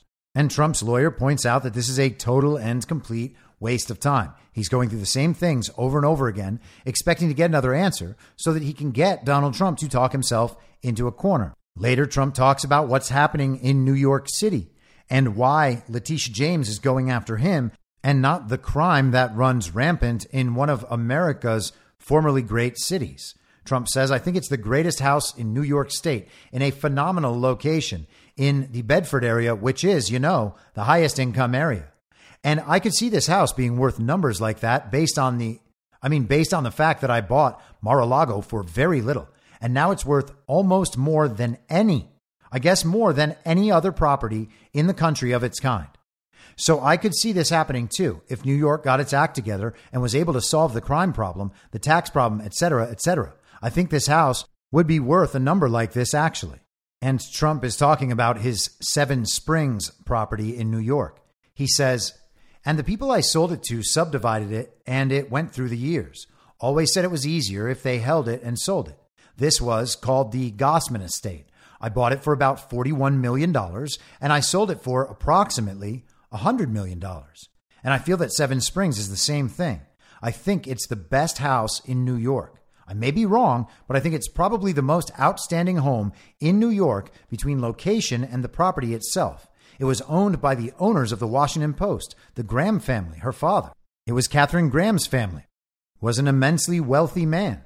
He bought the Washington Post and gave it to her as a trinket. It was really a trinket, and she did a good job with it. Not so good lately, as the expression goes. But the point is, this was a very A.J. Heinz, Henry Heinz lived there. Katharine Graham's father lived there, who again was one of the biggest, one of the biggest oil barons, coal barons, maybe the biggest. And there's no place like this. If New York came back, this would be another Mar a Lago I just think it's more valuable as a whole. And so the Heinzes, of course, are the Heinz ketchup family, the family whose descendant is Teresa Heinz, wife of John Kerry. Trump goes on to needle the media outlet Forbes a little bit. The questioner, Kevin Wallace, says if you flip through the note from Mr. Randall or Mr. Lane says, Hope, Rhona, enclosed, please find the Forbes cover, which looks amazing, and the two cover stories that go with it. Please share with Mr. Trump. Thank you for all your time and attention over the past week. Know how things are crazy busy there. Best, Randall. And so an article was sent to the Trump organization on behalf of this guy, Randall. And Trump says, this must have been before the Chinese bought Forbes. Oh well, which is hilarious. Wallace goes on asking, Did anyone discuss with you in 2015 the fact that the reported price for Seven Springs was dropping from 291 million to 56 million? Trump's lawyer, Mr. Kise, said, Object to the form. That's just not accurate. I'm sorry, but if you look on page 25, I mean, that's just a, the foundation of that question is inaccurate. You're trying to get him in gotcha questions, and it's just not acceptable. Look at page 25. Seven Springs is listed there at a totally different number. And the funny thing is that we're talking about a situation, the real estate situation, where the value of these properties is what they would be prospectively worth to a new buyer who may or may not exist. Now, the real estate guys are brought in to say, I actually do have buyers that would be happy to purchase this property for these numbers. And that's what we heard that guy Moens saying about Mar a Lago. He said in that article that he could imagine leaders of state, kings, Elon Musk types would line up to buy Mar a Lago if it were on the market, even if it were valued at $1.5 billion. The lawyer, Mr. Wallace, at one point notes that Seven Springs is the Mar a Lago of the North, to which Trump agrees. Trump later notes that Silver Springs is a federal landmark, so you can't exactly just tear it down. And these really are interesting properties, aren't they? A federal landmark. And Donald Trump owns it, the Mar a Lago of the North. Well, Mar a Lago is the White House of the South. They call it the Winter White House. So I guess Seven Springs would be the White House of the North, the summer White House. How does Donald Trump come to own all of these extravagant properties that are really just one of a kind in the world? Trump says later, talking about Aberdeen. Aberdeen is a very rich city. It's the oil capital of Europe, as you probably have heard. It's where the North Shore oil is. And when oil goes up, Aberdeen prices go wild. We have a site I don't know exactly. It's close to 2,000 acres. I'm not exactly sure. It's on the ocean. And it's really incredible. And if and when I want to build housing there, which I'm in no rush to do, to be honest with you, I'm not looking. Sometimes we play with zoning, but we have a lot of houses that would be saleable for good prices. So I don't know how they valued it. We also have, we built one course, which is a great course, which is one of the highest rated courses anywhere in the world. These are the largest dunes among the largest dunes in the world. It's called SSSI. That's highly regulated from the standpoint of the environment. It's very hard to get anything approved on it. And I was able to get not one, but two. In fact, we're going to be starting a second golf club over the next few weeks. I was able to get two. It took a long time to get them, especially in that area, because that's down by the dunes, that's on the ocean. And when you go back inland, it's, you know, much easier getting the housing and stuff, basic flatlands but the dunes are very protected, environmentally protected. Trump goes on. I can sort of say thanks to Sean Connery, the actor who is Scottish and very respected. We were able to get zoning for the two courses and other things, and I think we're going for zoning for more. But anything I have, I can get more. They, anything we are zoned for, I believe I could get more. So it's a question of do you want larger lots or smaller lots, or how do you want to do it? but I'm in no rush to build any of this stuff. You know, same thing in Bedford. And by the way, on Bedford, we have, you talked about the two entrances, but the entrance you want is the Bedford entrance. You have Newcastle and Northcastle, etc. And we have that. We have the Bedford entrance. But so on this, they raised it. Don't know except that it's a great piece of land. It's one of the top rated golf courses in the world. I'm building another one that's going to be comparable. It will start very soon. And it's a very valuable piece of land. Nobody thought that I could get the zoning on the ocean for the golf because it's the most protected. It's among the most protected pieces of land in Europe. and it's been great. But I'm in no rush to get it. I'm in no rush to build houses in Scotland. And so he is making the case that all of these are not only extraordinary, one of a kind properties, He's saying that he and he alone has the ability to develop on these lands and that he may at some point do that, which will only raise the values of these properties further. There is no way that the value of any of these properties could possibly be below what was stated in that form that he noted and the accountants noted should not be taken as declaration of fact. It is only a rough estimate and nothing more. The document starts with a page and a half of them explaining how the banks should not take these estimates to be declarations of the value. They are just estimates from their perspective. And just a couple more posts here so you can get the full context before we wrap this up. Trump discusses the building of wind farms off the coast and says it was crazy. And it's a great course, considered one of the greatest courses, old and beautiful. And I protested it. I said ridiculous, and they did too. But they built a wind turbine. It's had no impact on the course, not my course, it's their course. But I think it's inappropriate. They're doing all over the United States. They're doing it in our oceans. They're probably killing whales, which are washing up to the shore, which nobody has ever seen before. Many whales are coming in where they're doing it up in New England. No, I'm not a fan of wind. It's very expensive energy, and I think it's very bad environmentally. And of course, he's right about that. He talks consistently about the graveyard of birds that exists beneath each one of these wind turbines. And it is also true that the blades of these wind turbines have to be consistently replaced and they are just put in the ground in landfills. They don't biodegrade, they're filled with chemicals, and we are actually polluting the earth more through the use of these wind turbines. Trump goes on to talk about his Jupiter property. It's an interesting real estate deal that I did there. It's hundreds of acres in Jupiter, which is one of the hottest communities in Florida, if not the hottest. I mean, it's incredible, right next to Palm Beach. A large percentage of PGA touring professionals live in Jupiter. It's a great golf course and a great clubhouse and a great community. And what I did in Jupiter is I paid very little for it because I assumed a liability of the membership payback. You understand? I assumed? Yes. And again, I had my son doing it because if I'm a little bit inaccurate, I hope you will excuse me. But you basically have a certain number of members, all of whom put up money. It's a thing that's very common in clubs and especially golf clubs, where you put up money and at the end of 25 or 30 years, you agree to pay them back the money. So therefore, it's in the form of a loan. So everybody wanted to buy this property. Jack Nicklaus, everybody wanted to. It was actually Jack Nicklaus's designed course. It's right next to the Bear course, which is a great course in Florida. They're right next to each other, very successful both. And this is very successful. So what some places do, and this was one of them, is they will sell a membership for 250, 300, 200, whatever it might be, $1000. And they agree to pay the people back at the end of 25 or 30 years. In other words, you're getting your money back. So it's in the form of a loan, and it's basically a zero interest loan. So the previous people, which was one of the hotel companies, the Ritz Carlton, I think, and it sits on the books as a liability, I went to the members when I bought it. So I bought it very inexpensively. It's worth a lot of money.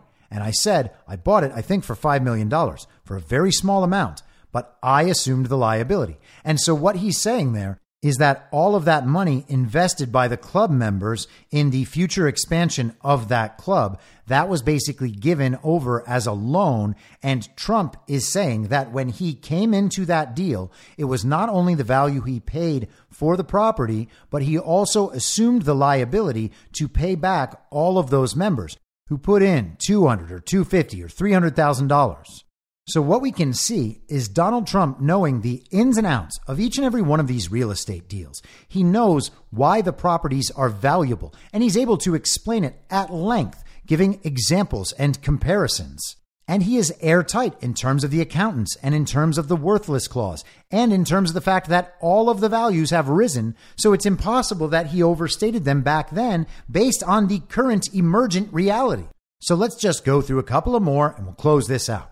Trump says on page 277, it's so many years ago. Again, I don't, I don't mind this. But at what point does the statute of limitations come in? I mean, we're going back years ago on stuff that's it's amazing that I can remember all this stuff. It's so old. And again, All of these questions are about real estate deals that happened like a decade ago, and Trump is just reciting all of this stuff. They're asking him all of these questions, hoping he slips up, and he is pointing out here that the statute of limitations should apply, and that the idea that the New York district attorney is going after him for any of this is outside the bounds of the law in so many different ways. But Trump continues, and I don't understand. Am I the only one in the United States of America that doesn't have a statute of limitations clause? It doesn't make it just doesn't make sense. Every deal we're talking about is from 10 years ago. You know, I thought we had a 3-year statute of limitations on this stuff. It's, you know, look, I know you don't care, but it's very unfair. It's very unfair. You are going to go back into ancient history and they're all good and they're much different than what you thought. You thought you were going to scam me, but I tell you, it's very, very unfair what you're doing. So they thought they were going to get Trump on all of this. They're not going to get Trump on any of this. If the judge decides against Trump, then Trump has opened up all of these various avenues for appeal and to win on appeal. It is incredibly amusing watching people freak out in their get Trump efforts, thinking that this is finally that silver bullet they've been seeking for so long. And it just isn't. If you are an honest person, reading any of this and understanding what he's saying here and what his lawyers are saying, then there is absolutely no cause whatsoever to assume that Donald Trump committed fraud in the production of these statements. And they should not be going after him at all because the statute of limitations has expired. And this is the final Trump post I will share. And then on top of it, I have it's like just go back anywhere you want. This is a thing called statute of limitations. And I think my lawyers like that. But nobody ever brings it up. I mean, you're talking about 2011, 2000. It doesn't seem to make sense to me. I'll be honest with you. If you, and Wallace cuts in, your lawyers, I'll just, I'm not going to spend too much on the record on this. Trump says, if you would spend this kind of time and effort in fighting violent crime, you would make Seven Springs very valuable because people would come back into New York. This state is absolutely in trouble. So let's get some of the response today from the Trump side. This is attorney Jesse Binnall. World to communicate to the American people because at the end of the day, this isn't a real trial. This is a judge who's made up his mind.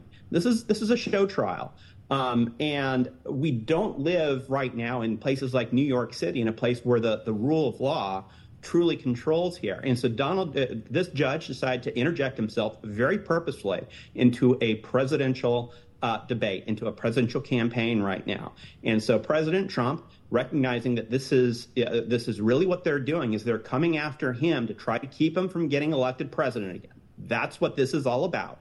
Um, I, I, think he purposely and and very appropriately made his voice heard. And as we look at this this image of the judge, I've never seen anything more inappropriate in my life of, of this judge uh, being, you know, uh, smiling like the cat that got the canary here um, because he his political wish has come true uh, so far for this case. But this is a legally baseless order that he has already entered. We know what he's going to do after the fact. It's going to be more uh, legally basis uh, arguments and, and uh, uh, decisions from this judge that I am confident that at the end of the day will be reversed by uh, the courts of appeal. And what the previous guest said is simply not true about the fact that it doesn't matter if anybody relied um, in a criminal case on fraud. There's something called materiality. And so, first of all, I, don't think there's any evidence at all that there were misstatements on these forms. But the fact that no bank is shown to have relied on those and that uh, everybody was paid back showed that anything that they could possibly rely on is not actually material. Um, and so, regardless if, if it's a, a, civil case, a criminal case, whatever it might be, uh, here in this case, um, it, it is, I think, very, very clear uh, that this uh, that what we are seeing is a total um, politically based case by a political attorney general in front of a political judge. There isn't actually any part of this case that holds up, but that's not the point. The point is that the regime is showing everyone it can do what it wants. It can imprison its political opponents if it wants. And if they can do it to Donald Trump, they can certainly do it to me and you. And we don't have to believe in the validity of these cases. We don't have to be scared about the long term outcome of these trials to understand and to learn that lesson. This is what political regimes are capable of when the people stop paying attention, when it's impossible to hold people accountable through elections, and when we fail to recognize the existence of a uniparty because we are too caught up talking about political parties. The Republicans aren't saving you from any of this. They're not saving Donald Trump from any of this. Ron DeSantis' campaign and supporters are trying to mock Trump supporters and Trump himself by saying that he's wasting all of their donor money on the defense for these cases, while he is also defending other people from an entire range of unjust pursuit through the legal system. They're not there to defend Trump. Are they really there to defend you? Is Ron DeSantis going to stand up for you or for anyone? Clearly not. He can't even be honest about elections at this point. So here's Donald Trump with his comments before entering the courtroom today. This is a continuation of the single greatest witch hunt of all time. We have a rogue judge who rules that properties are worth a tiny fraction, one one hundredth, a tiny fraction of what they actually are. We have a racist attorney general who's a horror show who ran on the basis that she was going to get Trump before she even knew anything about me. She used this to run for governor. She failed in her attempt to run for governor. She had virtually no polling. She came back and she said, Well, now I'll go back to get Trump again. And this is what we have it's a scam, it's a sham. Just so you know, my financial statements are phenomenal. They are actually less in terms of the numbers used than the actual net worth. The actual net worth is substantially more. No bank was affected, no bank was hurt. They don't even know why they have to be involved. And they've so testified. They can't believe that they're involved because they were paid back on time, there were no defaults, there were no problems, and it was like a perfect client. In the meantime, people are being murdered all over the sidewalks of New York. There was no victim here. The banks were represented by the best, biggest, most prestigious law firms in the state of New York, actually in the country. Some of the biggest and best law firms, in all cases, the biggest and best law firms. That's who represented them. The banks got back their money. Again, there was never a default. There was never a problem. Everything was perfect. There was no crime. The crime is against me because we have a corrupt district attorney, but we have a corrupt attorney general. And it all comes down from the DOJ. They're totally coordinated this in Washington because I'm leading. I'm the leading candidate. I'm leading Biden by 10 points. And I'm leading the Republicans by 50 and 60 points. That's pretty much, they say, over. I never accept that, but they say it's over. This has to do with election interference, plain and simple. They're trying to damage me so that I don't do as well as I'm doing in the election. Our country's gone to hell. We have a country that's in decline, serious decline. We have a man running our country who has no clue, doesn't know what he's doing, and you know it better than anybody because you have to cover him. What they've done with open borders, what they've done with interest rates and taxes, it's a disgrace. So what we have here is an attempt to hurt me in an election. It's an attempt to hurt me in an election. This never happened before, where President of the United States leaves office and gets indicted. And the reason I got indicted was that I ran. If I didn't run, I'd be sitting right now at a beach like Biden does every time, even though he's supposed to be working. So very simply put, it's a witch hunt. It's a disgrace. We have a corrupt attorney general in this state. You see how she does? This trial was railroaded and fast-tracked. This trial could have been brought years ago, but they waited till I was right in the middle of my campaign. The same with other trials and indictments. It's all run by DOJ, which is corrupt in Washington. Everything goes through them. They're all corrupt people. Frankly, our country is corrupt. And that's one of the reasons I'm running. We're going to straighten it out.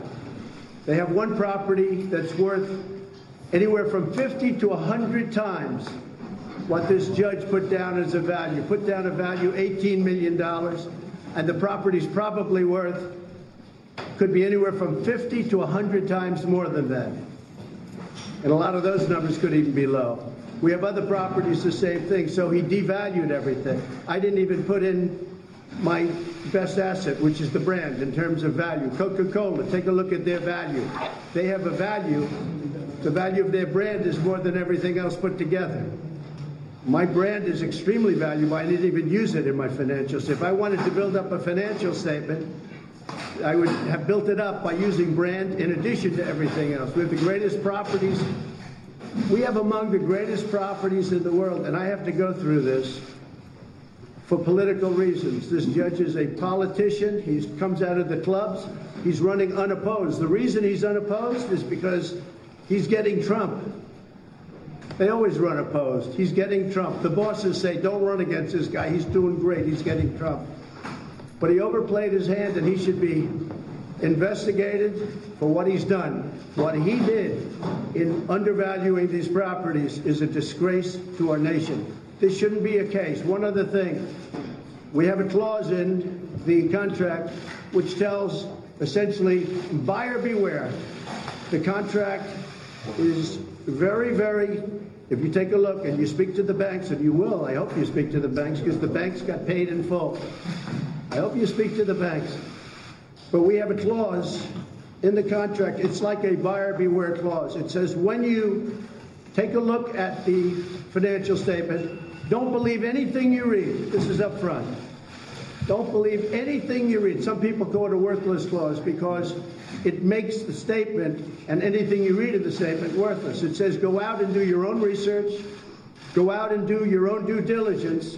You have to study the statement carefully. Do not believe anything. In fact, it's so strong that people read it and they don't even accept it. They don't even want it. They don't even use it. It's called a disclaimer clause. It's very common. If you put it in, if you don't have time to do statements, or even if you do have time, people like to have it. This is what's called a full disclaimer. We disclaim the financial statements. But even with a full disclaimer, which immediately takes you out of any fraud situation and any litigation, and by the way, when the Attorney General found out about the disclaimer clause, she said, that's okay, let's go forward anyway. It's good publicity. These are corrupt people we're dealing with, the most corrupt people. We have a great company. I built a great company. It's got tremendous value. It's got some of the greatest real estate assets in the world. And now I have to go before a rogue judge as a continuation of Russia, Russia, Russia, as a continuation of the greatest witch hunt of all time. And I don't think the people of this country are going to stand for it.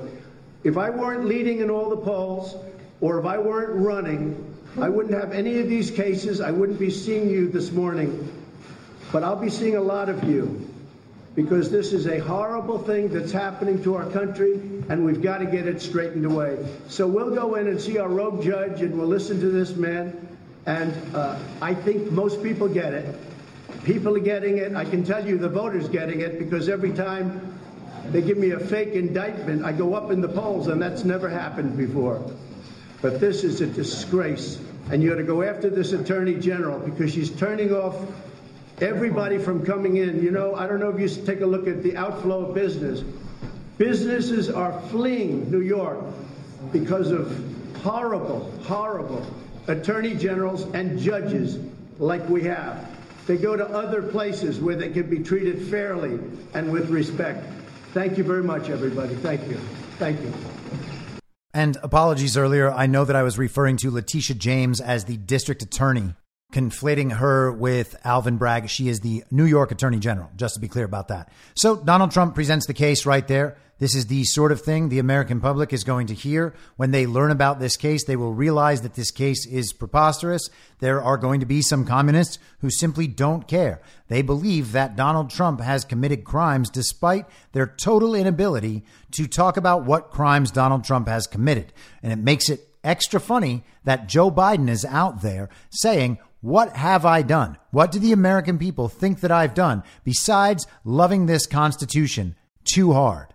They think I'm an extremist. They think I committed crimes with my son just because there is an extensive record and a full evidentiary basis for believing that I have committed crimes with my son. Oh, that's crazy. You can't list any of them except for me loving the Constitution too hard. Well, if people inform themselves about any of these Donald Trump indictments, all of that goes away in people's minds pretty quickly. And it ultimately doesn't matter once the awakening process continues and once it really reaches that critical mass, let's say. It really doesn't matter what the decisions in the courts are. Everybody is going to know that Donald Trump was unjustly prosecuted. And when the decisions go against him, they will see that as a furthering of the injustice. And that is the entire point. You don't have to be worried about Donald Trump's future or the future of the country to understand the example that is being shown to us and help others to learn this lesson that you have already learned by now. We are seeing all of it on display. Letitia James just mad dogging Donald Trump from behind. The video of her, she just cannot stop looking at Donald Trump from behind and to the side, just glaring at him for the cameras. And then the cameras turn to this judge the judge realizes the camera's on him. He takes off his glasses and gives a big smile to the camera and then motions to the crowd in the courtroom like, huh, I didn't know that the cameras were on me. I didn't know that this was my special moment.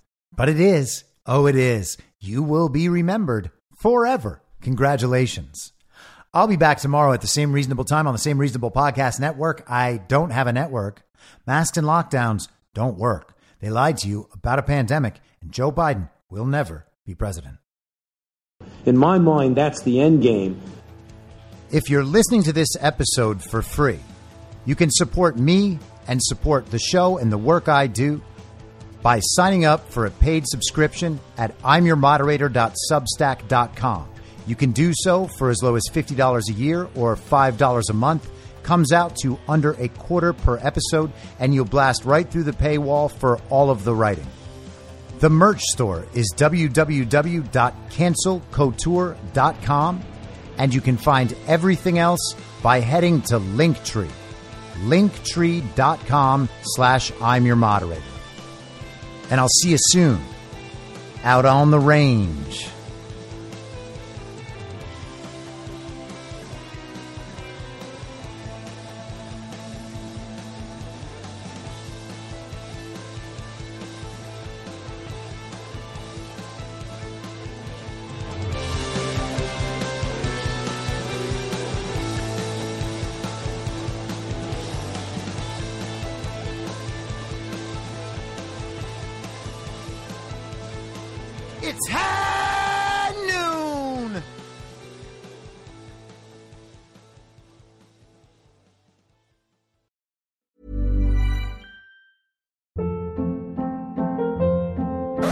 Hold up. What was that? Boring. No flavor. That was as bad as those leftovers you ate all week. Keke Palmer here, and it's time to say hello to something fresh and guilt-free. Hello Fresh. Jazz up dinner with pecan-crusted chicken or garlic butter shrimp scampi. Now that's music to my mouth. Hello Fresh. Let's get this dinner party started. Discover all the delicious possibilities at hellofresh.com.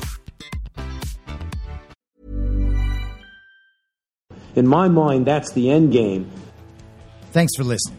If you'd like to follow what I'm reading and thinking throughout the day, you can do that by downloading the Telegram Messenger app and going to t.me slash I'm your moderator. On social media, you can follow me on Truth Social, Gettr, and Gab at I'm your moderator. I also have channels on Rumble and BitChute. If you'd like to follow the writing, you can find me at imyourmoderator.substack.com. The merch site is cancelcouture.com or go direct shop.spreadshirt.com slash cancel dash couture. If you'd like to support the podcast financially, the best place to do that is Ko-Fi. Go to ko-fi.com slash I'm your moderator. And all of these details will appear in the show notes with each episode. I'll see you soon down on the range.